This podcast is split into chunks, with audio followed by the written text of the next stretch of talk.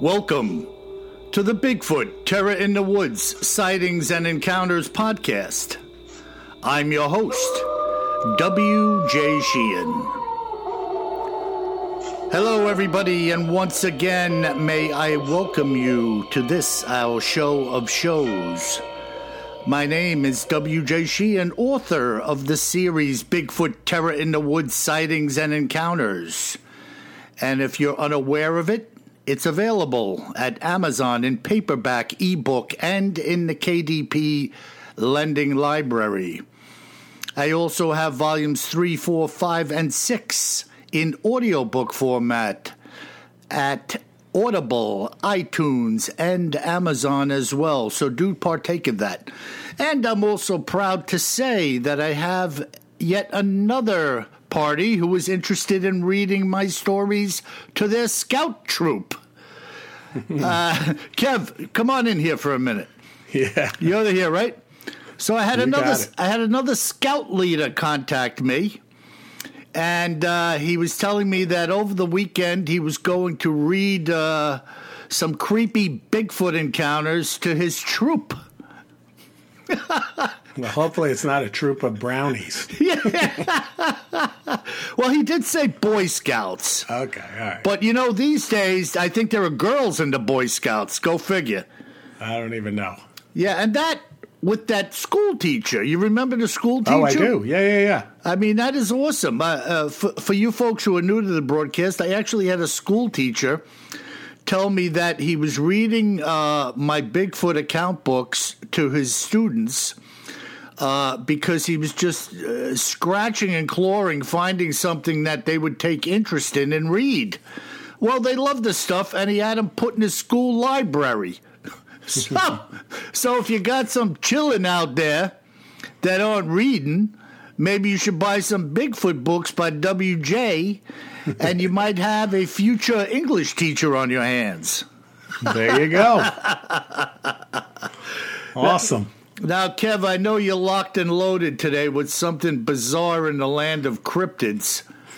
and uh, maybe I'll just hand it over to you and we'll get down to it. All right. Well, I am definitely ready to go. okay, bro. And, you know, we're going to be talking about the Mapinguari. The what?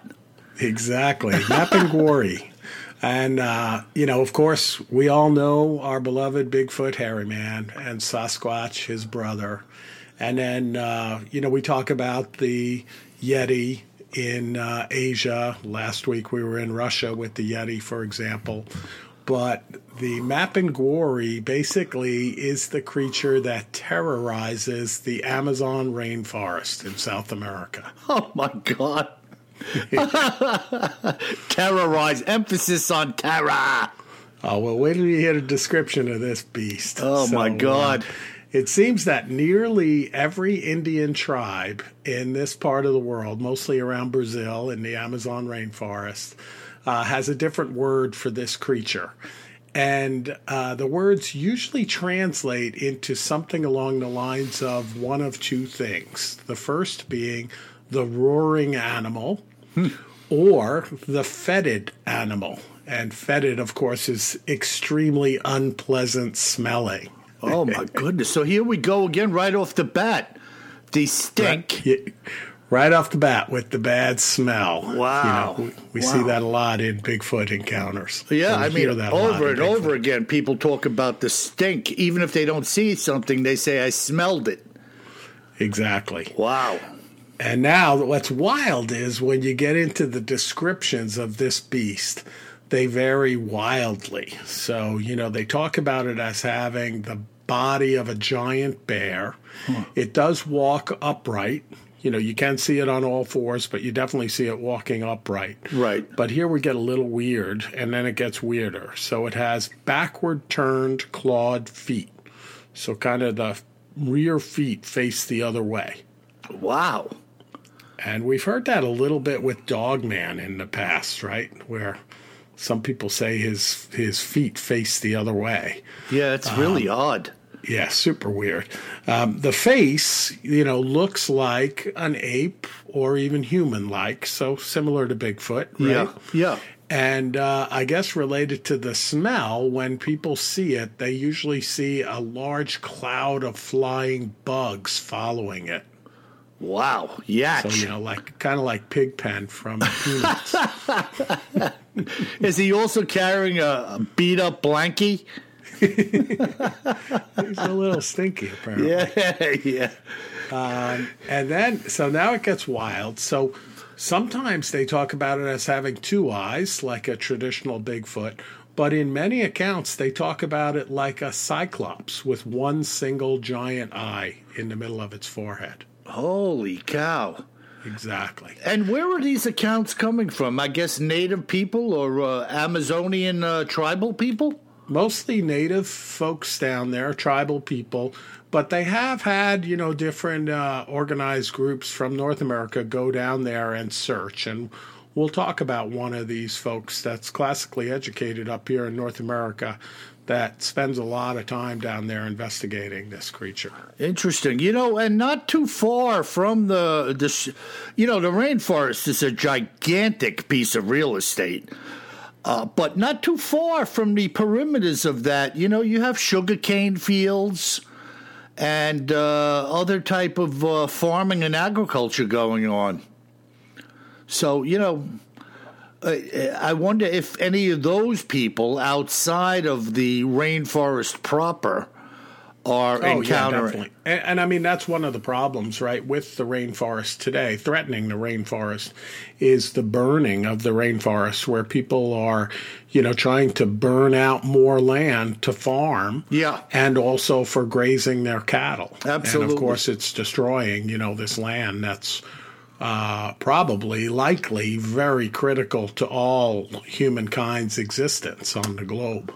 Yeah, and like everywhere else, if you start infringing on their domain, the chance of encounters is going to be exponentially higher. You know, uh, maybe, I mean, maybe they get ticked off and they want to come out and encounter you at that point in time, you know? Exactly. So, uh, and we're going to get into the personality of this beast, but you know, you thought the Cyclops like eye was strange. Get this, because I read this in like 10 different locations. And the first time I read it, I thought it was a typo, like in the translation. Mm-hmm. But they mention that many of the versions of the descriptions of this beast describe it as having a large mouth in the middle of the monster's stomach. Uh, and many of the accounts say that it uses this mouth to consume humans unfortunate enough to cross its path. Wow, that is like totally off yeah, the charts. So it's got like a little mouth in its face, like like we have, uh, and then it has this giant like mouth in it in the middle of its stomach, in the middle of its abdomen. Oh my god, it sounds like a squid. yeah. but I mean, can you imagine seeing this seven foot tall, stinky thing that roars like thunder, has a cyclops like eye, and then has this huge mouth in the middle of its abdomen?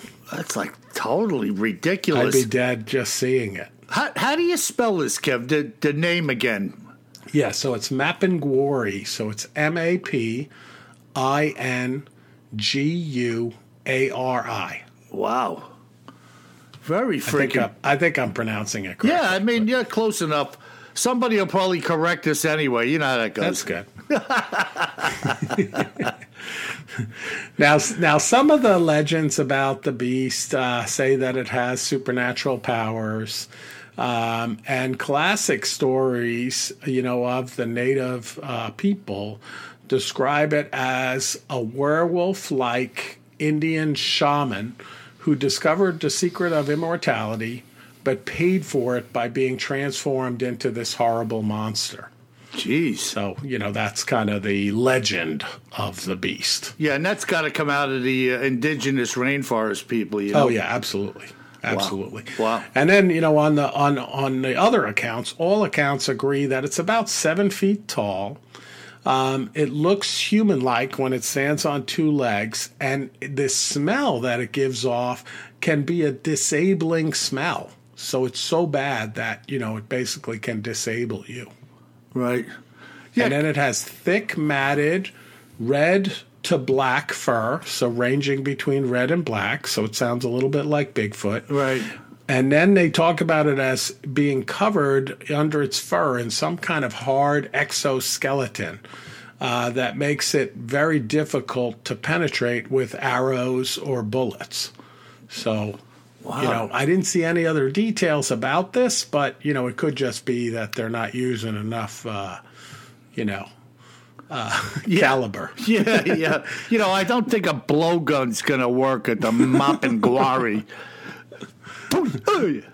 hey, you know something that's weird though? Have uh, you know? Obviously, if they're saying this uh, centrally located uh, mouth or port in its body uh, eats people who are unfortunate enough to uh, cross paths with it, are they saying that you know people down there have been eaten by this thing? Well, I mean that's what they say here is that uh, that it's very aggressive. It doesn't flee human contact, and it aggressively hunts down humans. Wow. So it basically, you know, turns the table on uh, hunted and hunter. Wow. That is like totally bizarre. Yeah. Sounds like some type of freaking alien being, you know, something that's not supposed to be here. Yeah. Wow. Yeah. So one of the uh, you know one of the folks that writes about the encounters is this gentleman David Oren, and he's a Harvard and Yale trained biologist and ornithologist. And he thinks the fabled monster is not only real, but actually a living species of a giant ground sloth that was believed to be extinct about 8,000 years, for about 8,000 years. Wow, that's interesting. And it walked on its hind legs? Exactly.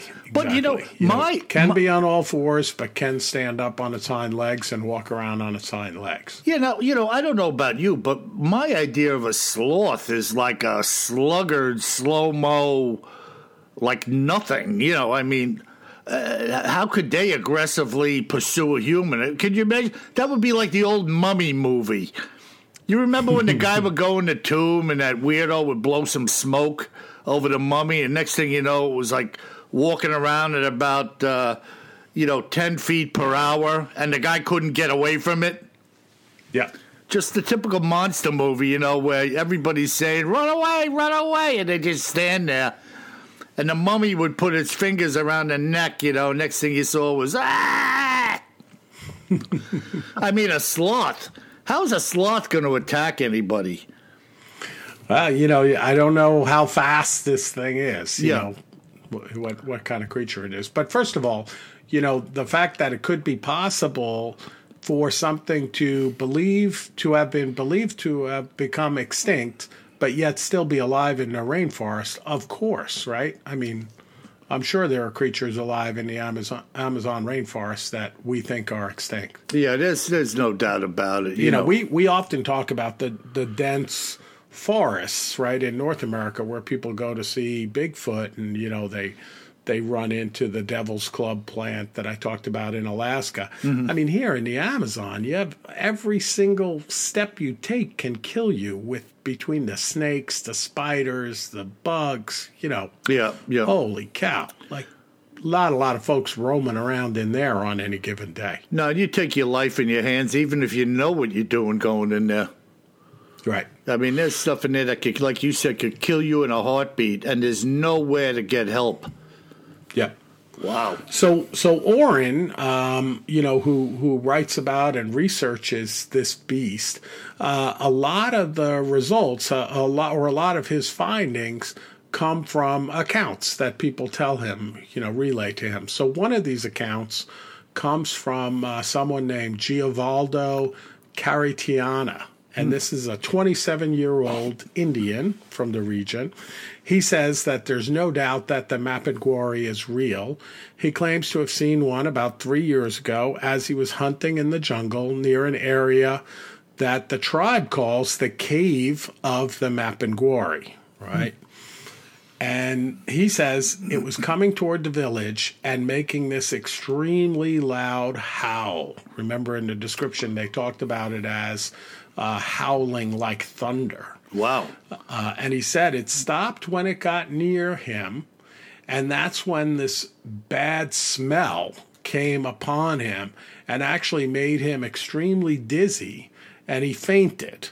And when he woke up, the Mapinguari was gone. Wow, it's almost like uh, uh, a, a disabling uh, scent of some kind, you know? Right.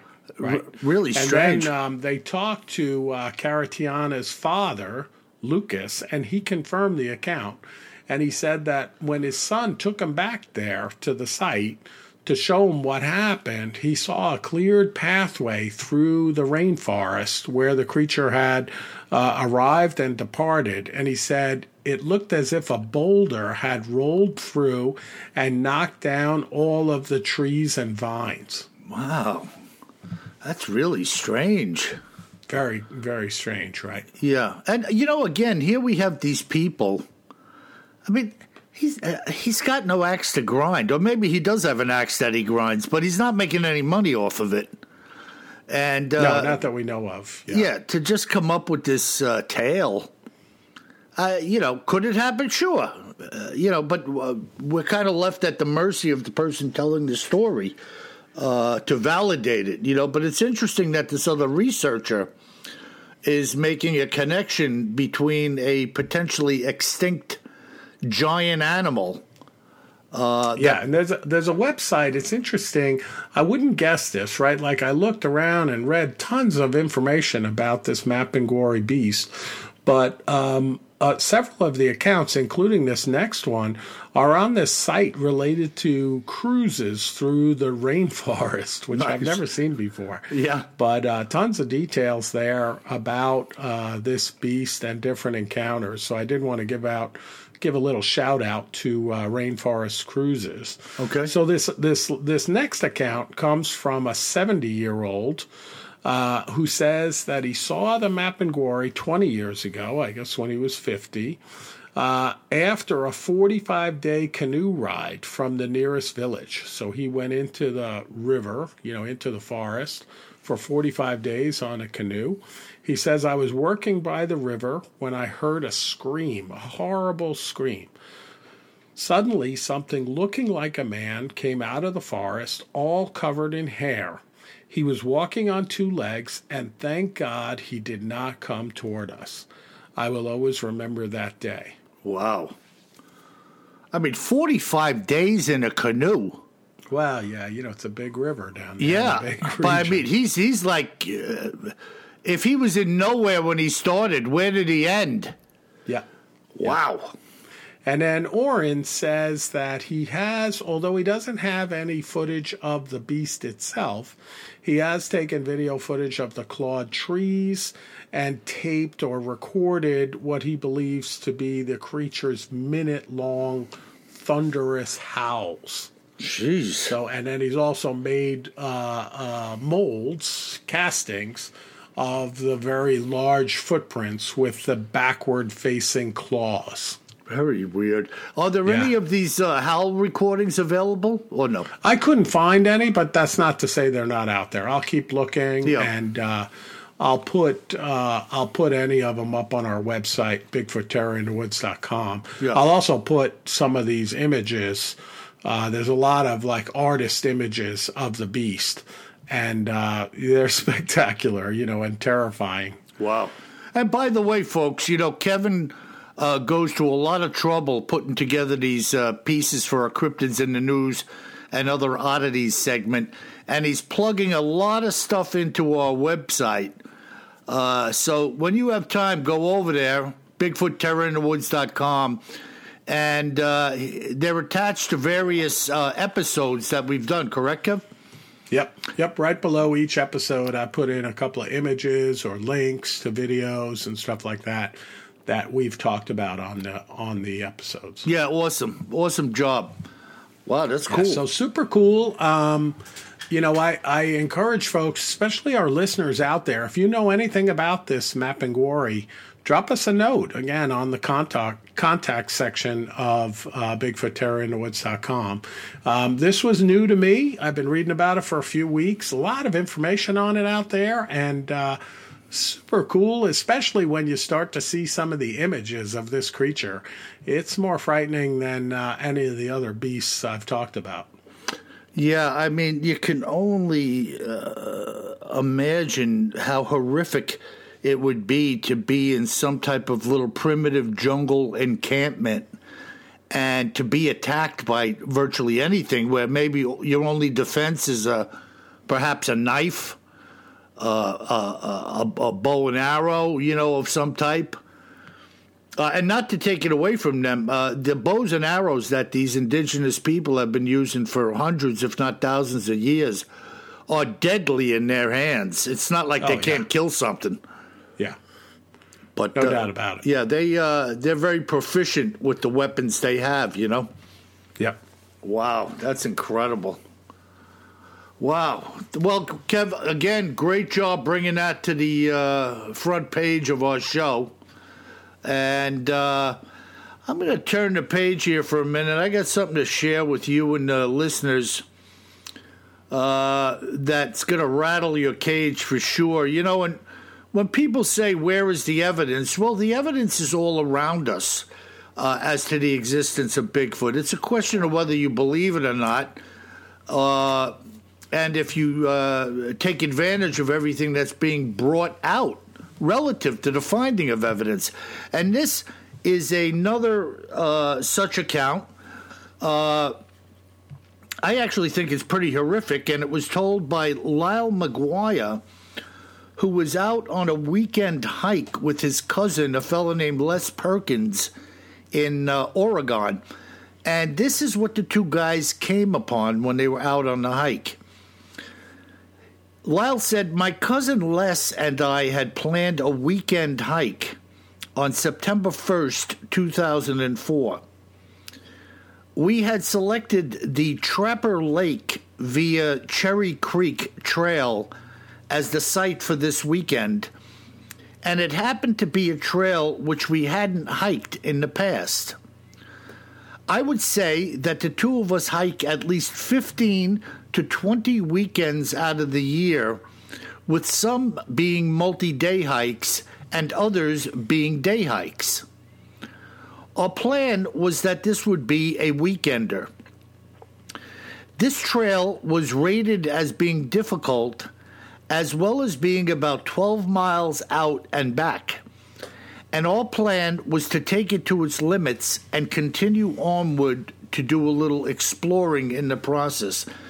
You know, Kev, excuse me, the first thing that jumps out of me, and I'm going to continue.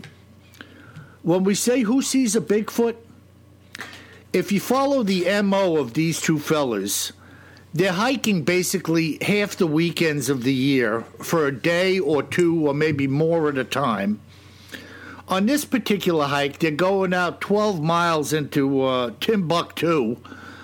Uh, and, you know, in all of the time they spend hiking, suddenly they run across something we're going to hear about.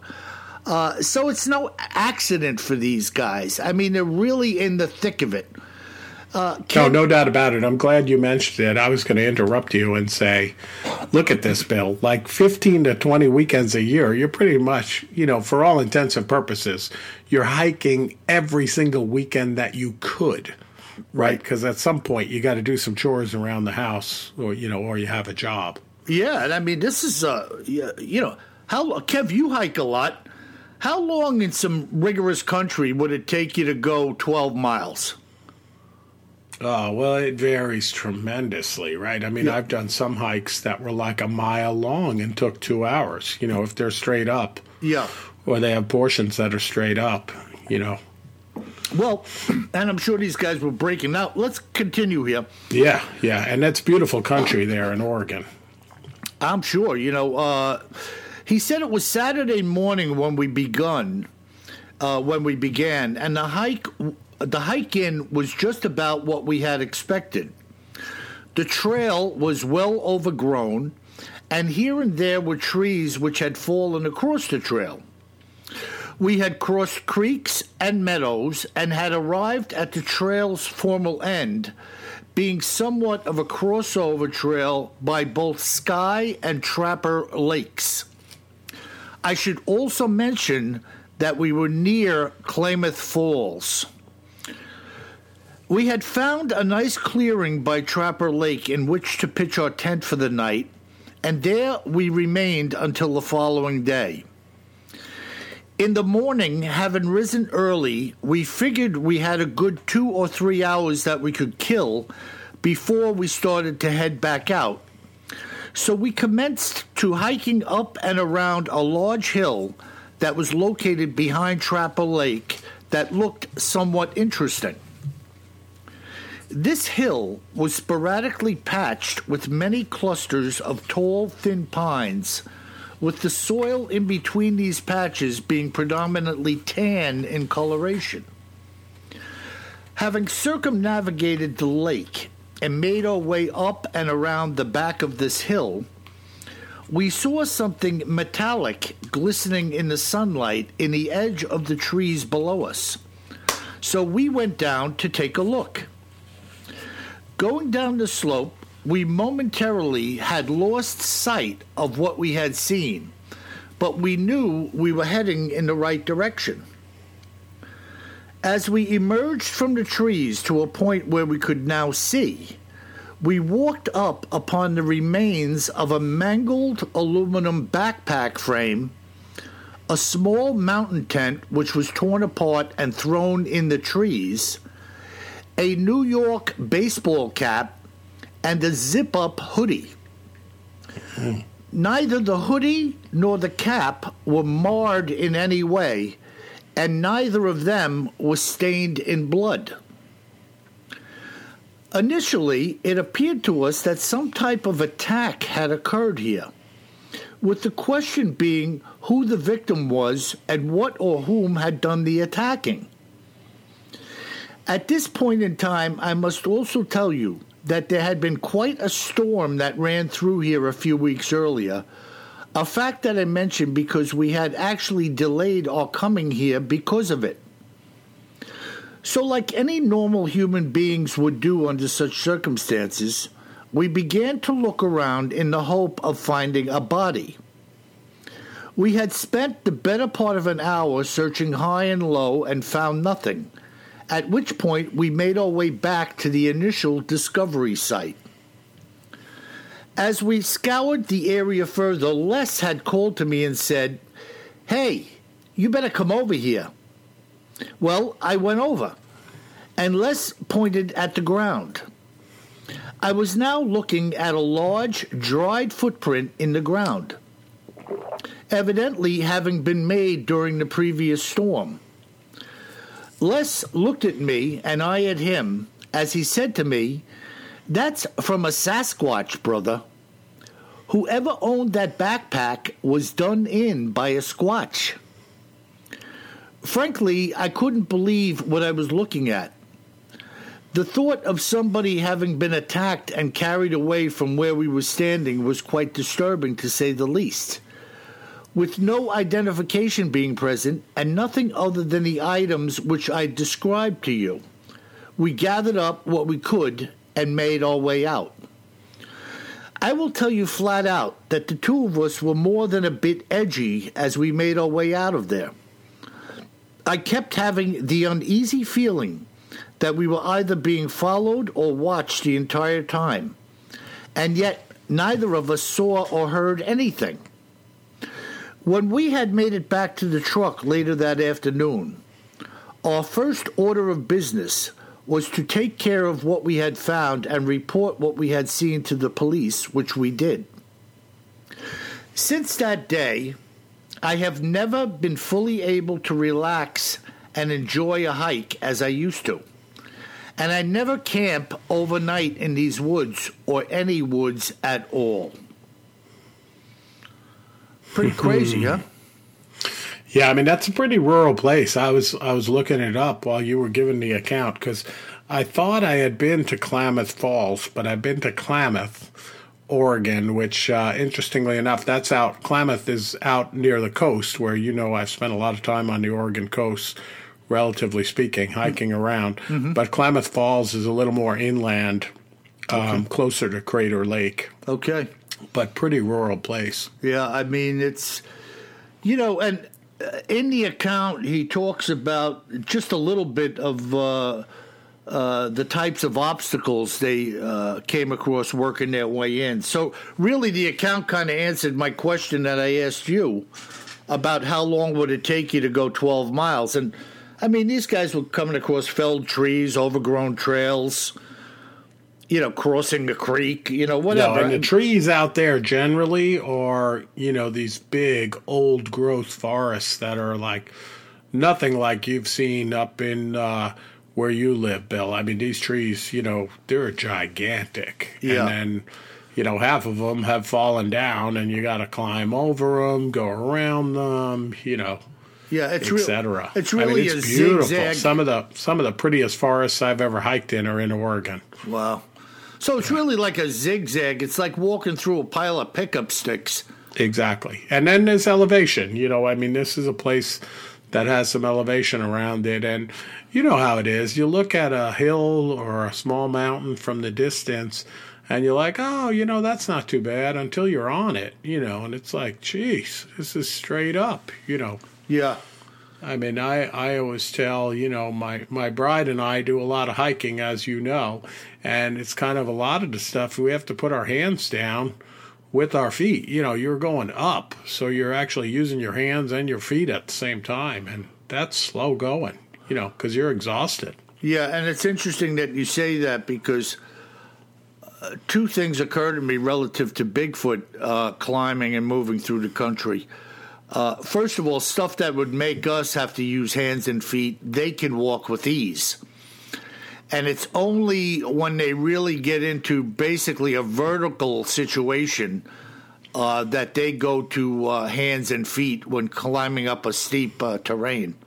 Oh yeah, and everyone talks about it. Almost every account talks about how much um, distance the Bigfoot is able to cover compared to the humans that are trying to retrace their footsteps. Yeah, it's very bizarre. I mean, I, I had that one guy. You remember I was doing that account about the fly fisherman in Vermont?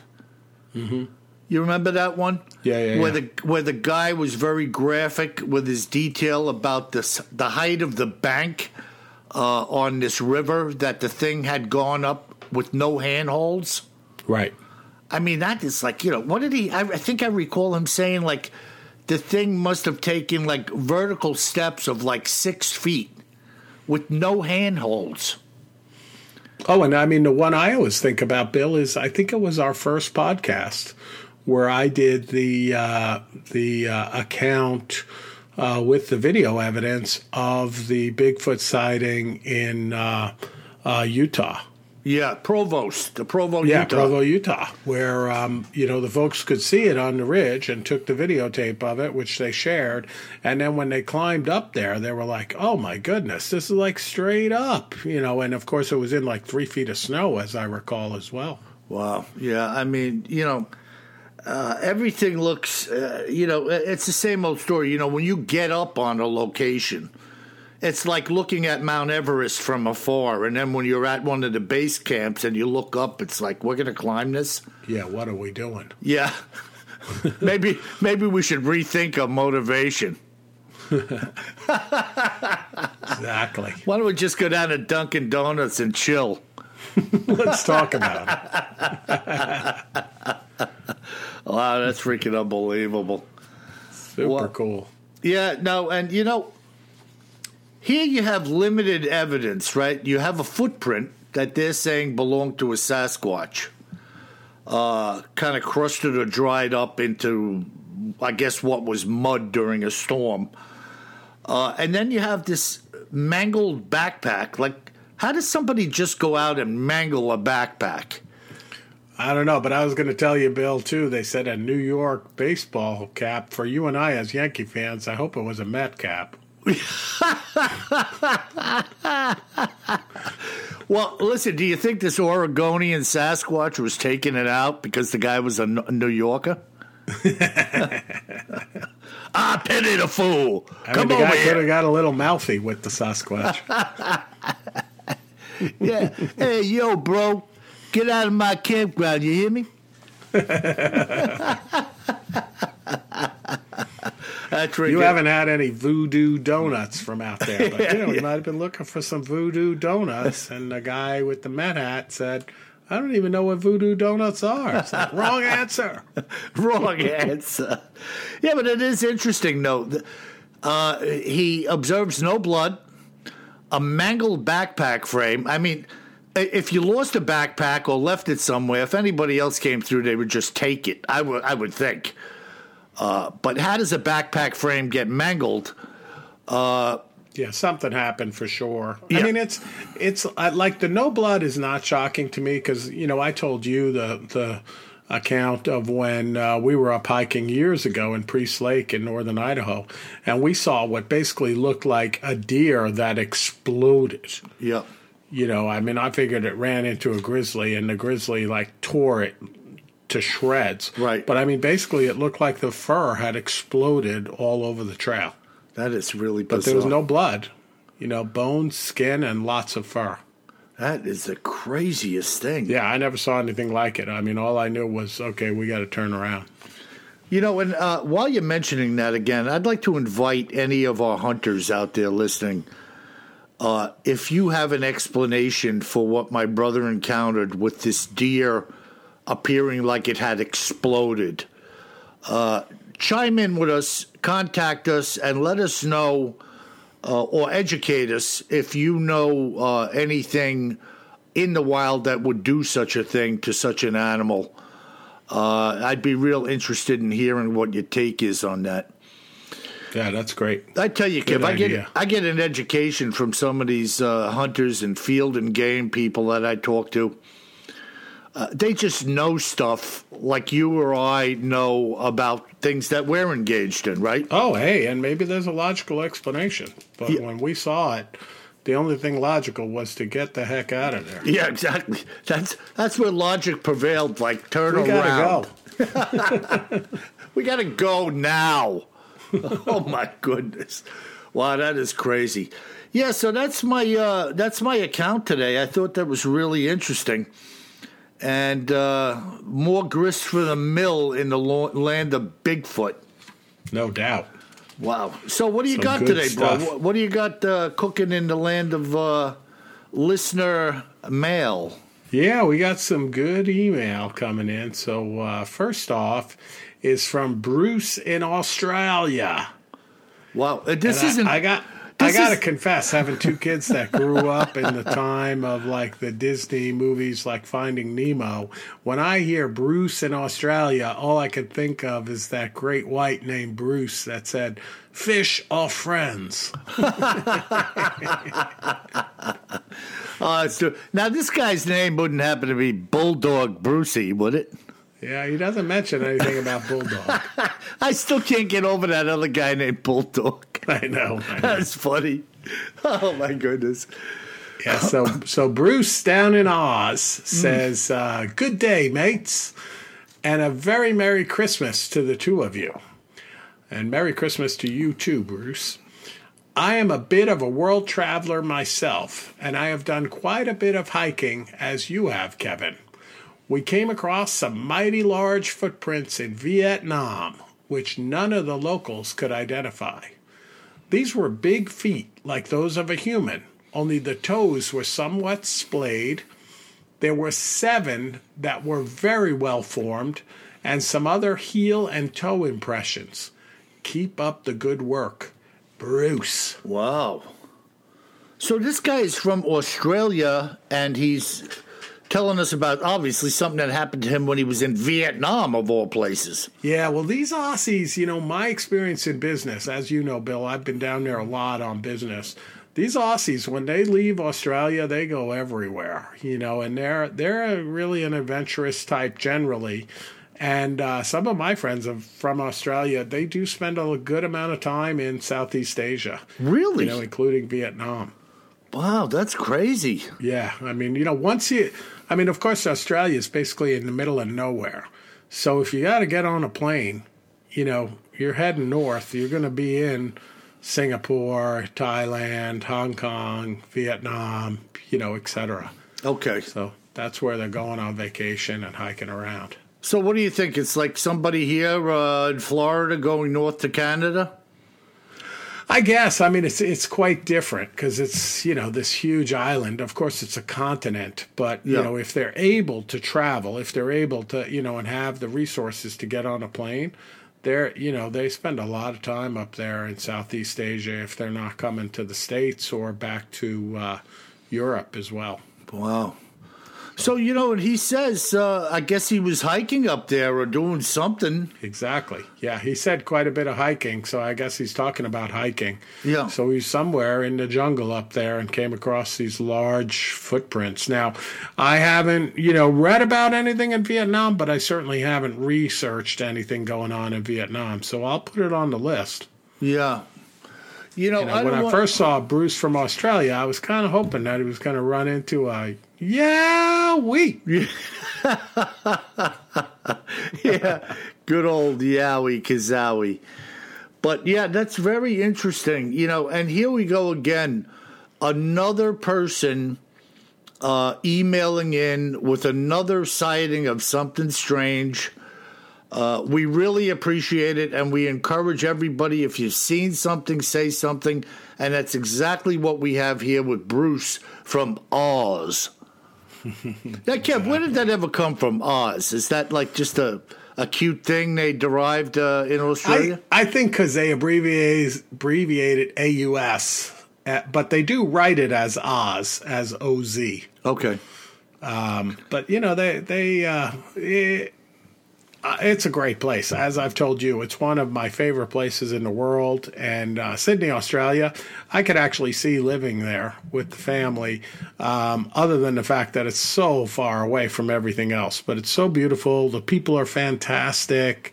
And as an American, you can be super comfortable in Australia. Like it's, although you're literally on the other side of the world and in the southern hemisphere, um, you you know you feel quite at home when you're there. The people are fantastic. Yeah, yeah, really nice. Yeah, the, the folks that I've met from uh, Australia were just uh, very nice, Yeah, and uh, you know, I fi- I find that with a lot of people uh, from other places. You know, if you think you got some prejudice against somebody, and then you meet them, and you're like, wow, you know, what was that all about? For so many years, I was holding on to this or that, or I thought this and that about them, and you find out they're like incredible people. You know.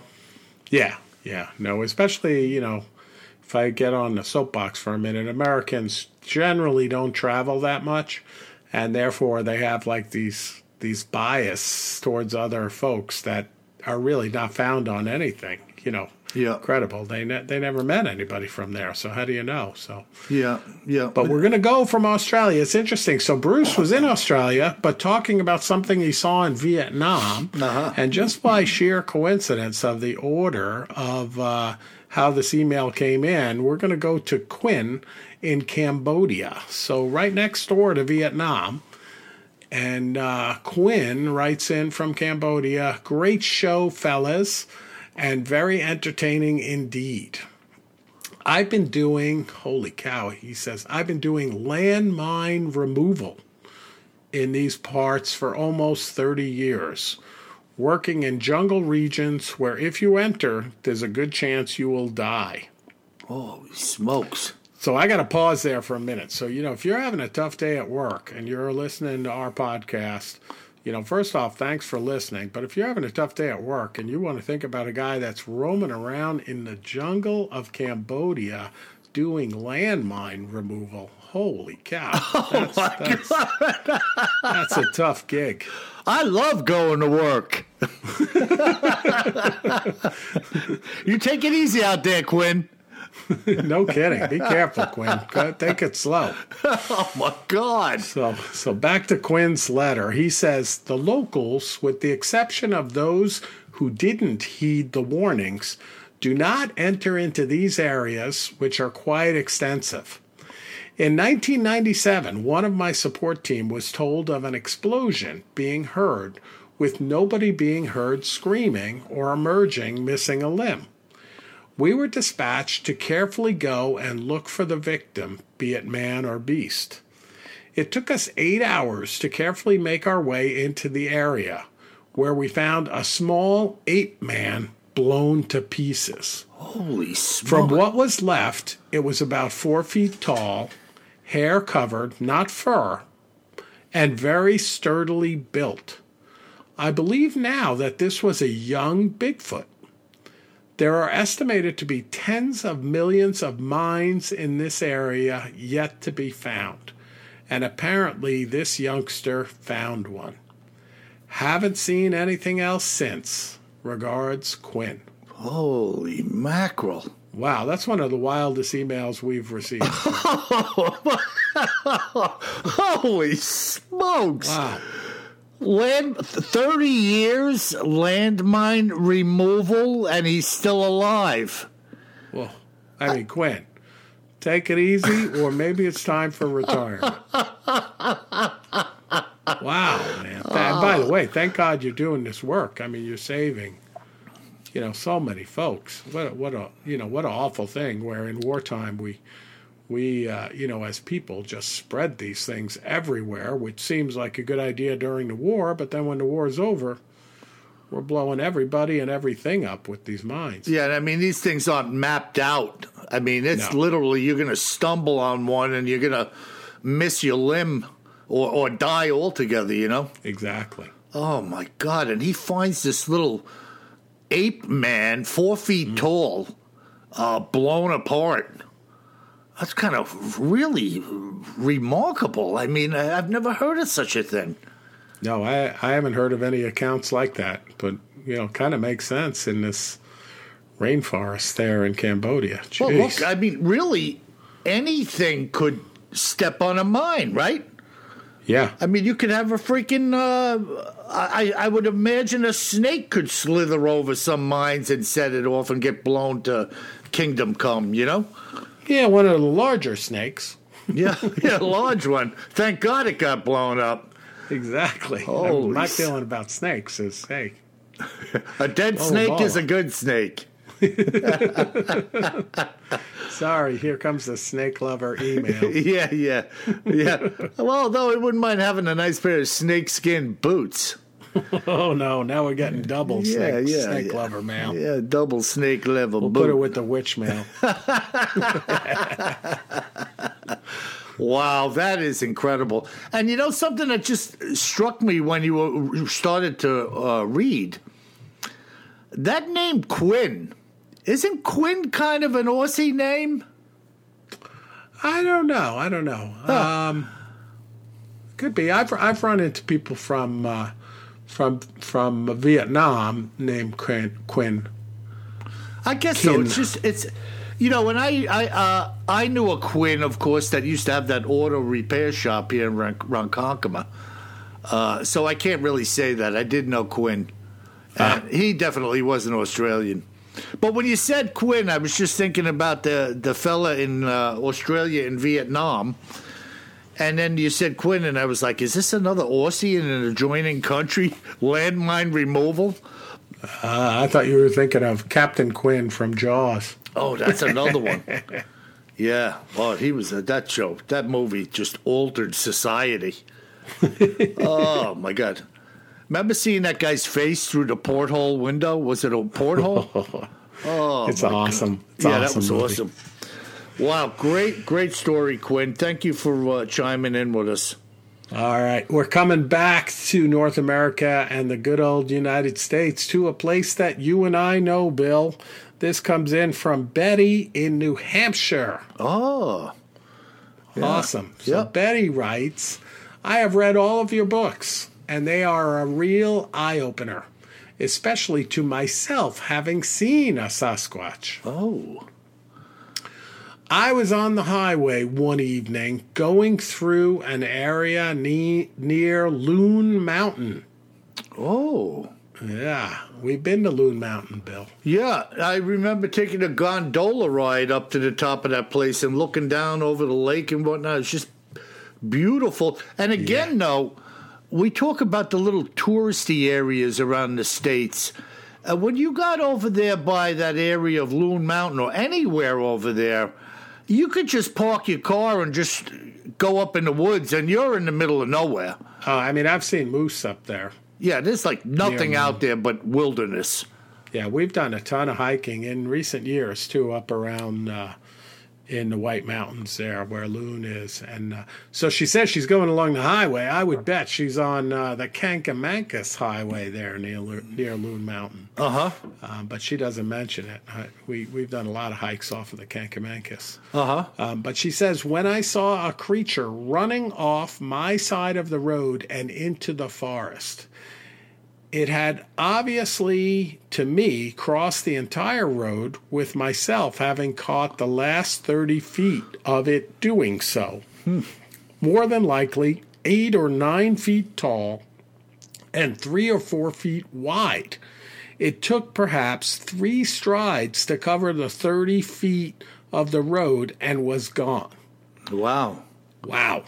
She says, I slowed the car and saw nothing of it in the woods. Of course, I wasn't going to stop and have a look. Amazing. Great show, guys. Thank you, Betty. Wow.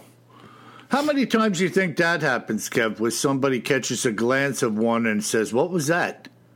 Yeah, I think it's got to happen a lot. Yeah. I'm waiting for it to happen to me, but it hasn't happened yet. Yeah, I mean, did I just see that? You can you just put plug yourself into the scenario and it's just like, what was that? You know, especially if you're alone.